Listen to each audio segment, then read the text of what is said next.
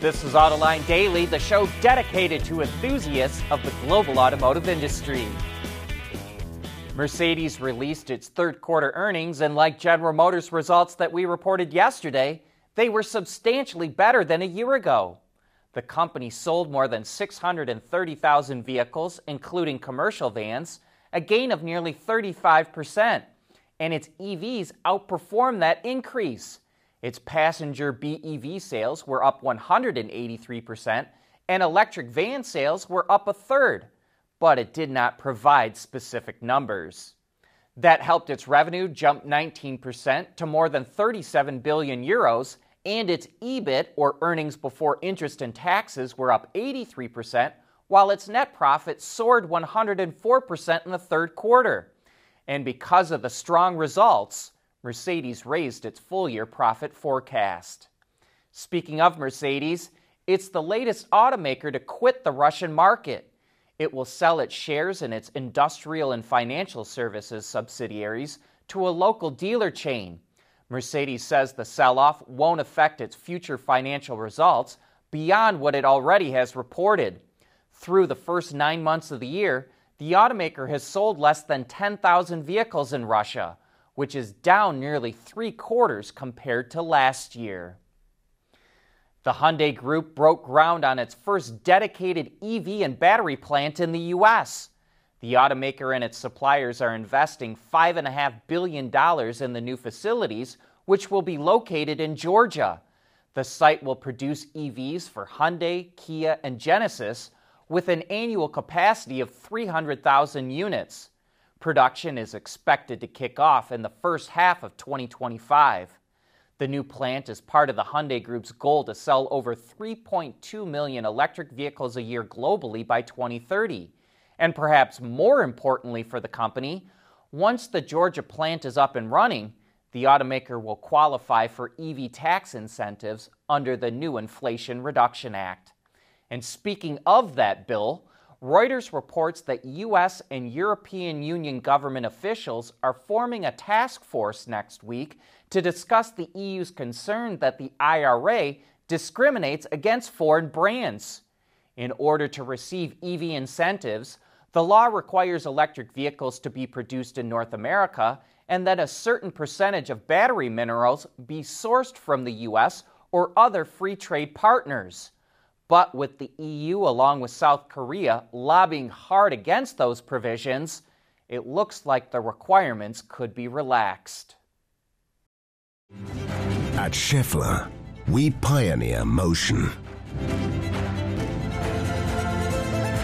Electrifying mobility, manufacturing smarter, reducing CO2 emissions, making energy production clean. Schaeffler pioneers motion to advance how the world moves.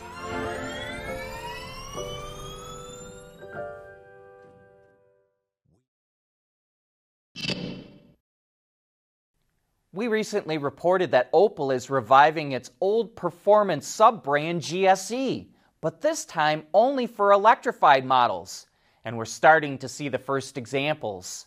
It already showed off the Astra GSE and now it's showing off a version of the Grandland SUV.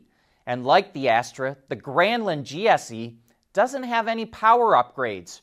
Right now, it's all about handling and cosmetics. It comes with stiffer springs and dampers, sporty front seats, unique 19 inch wheels, a rear diffuser, and GSE badging. Under the hood is the same powertrain as the plug in hybrid Grandland, a turbocharged 1.6 liter engine mated to two electric motors that combine for 221 kilowatts or 300 horsepower of all wheel drive fun. While there's a little less sport in these models that you might like to see, we suspect that will come with future versions. But there's no doubting the sport of this next model. Lotus revealed its first ever all electric vehicle, the Eletre.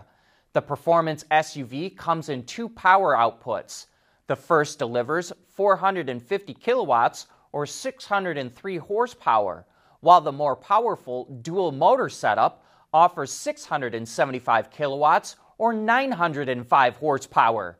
Performance from 0 to 100 kilometers an hour comes in at either 4.5 or just under 3 seconds. All models also feature air suspension, torque vectoring, and a 112 kilowatt hour battery pack.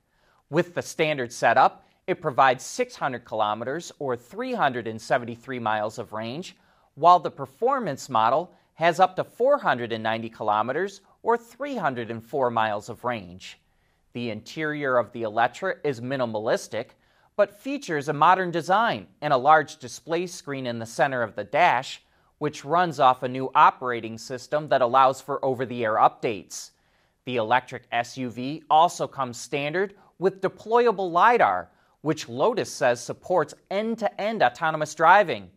Look for the Eletre to go on sale in the first half of next year with a starting price range between 96,000 to 151,000 euros.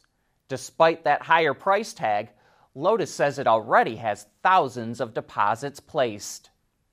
Speaking of new vehicles, Honda is going to show off the new Accord next month, and it's teasing the sedan with a set of pictures that don't show much, but it did reveal it will have a more responsive hybrid powertrain, Honda's largest ever touchscreen at 12.3 inches, and its first integration of Google into the car.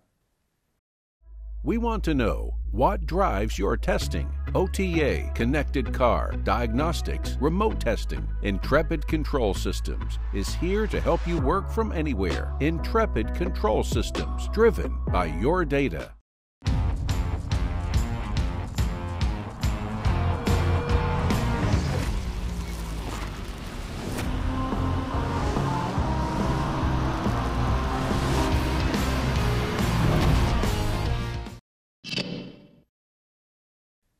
Audi finally made it official. It's getting into Formula One with the Sauber Group, which is currently racing under the Alfa Romeo banner.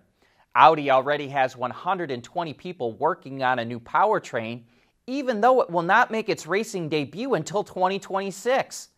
That powertrain includes an electric motor, battery, control systems, and a 1.6 liter piston engine that will run on carbon neutral synthetic fuel and develop 544 horsepower. The electric motor will produce nearly as much power, bringing total output to over 1,000 horsepower. In a way, this represents Audi's return to Grand Prix racing. Auto Union, which was Audi's predecessor, ran its famous supercharged V16 cars in Grand Prix racing from 1933 to 1939.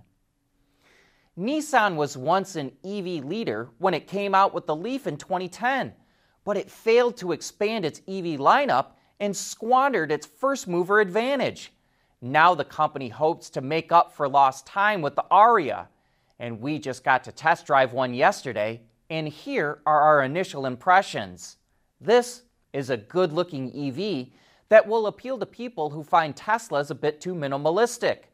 The interior is much richer looking than any Tesla, and it has a high tech vibe with a long horizontal instrument panel dominated by dual 12.3 inch monitors that are butted together in one large curved display. Push the start button, and the instrument cluster comes alive with an animation and soundtrack that shows off its graphic capabilities.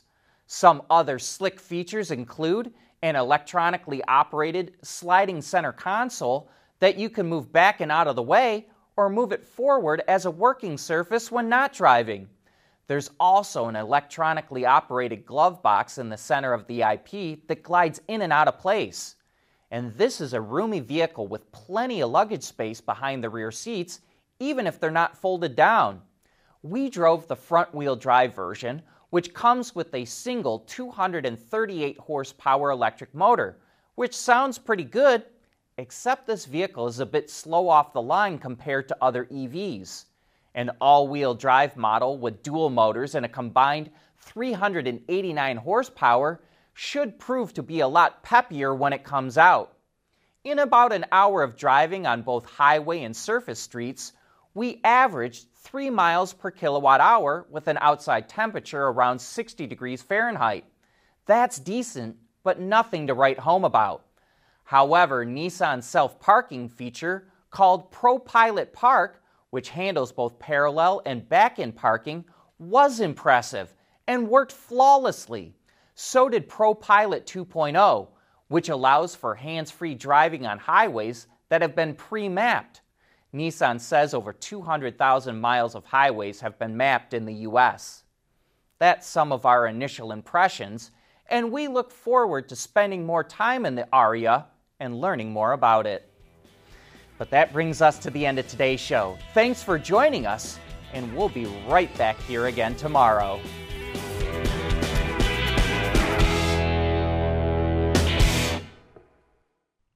AutoLine Daily is brought to you by Bridgestone, solutions for your journey. Intrepid Control Systems, over the air engineering, boost your game. And by Schaeffler, we pioneer motion.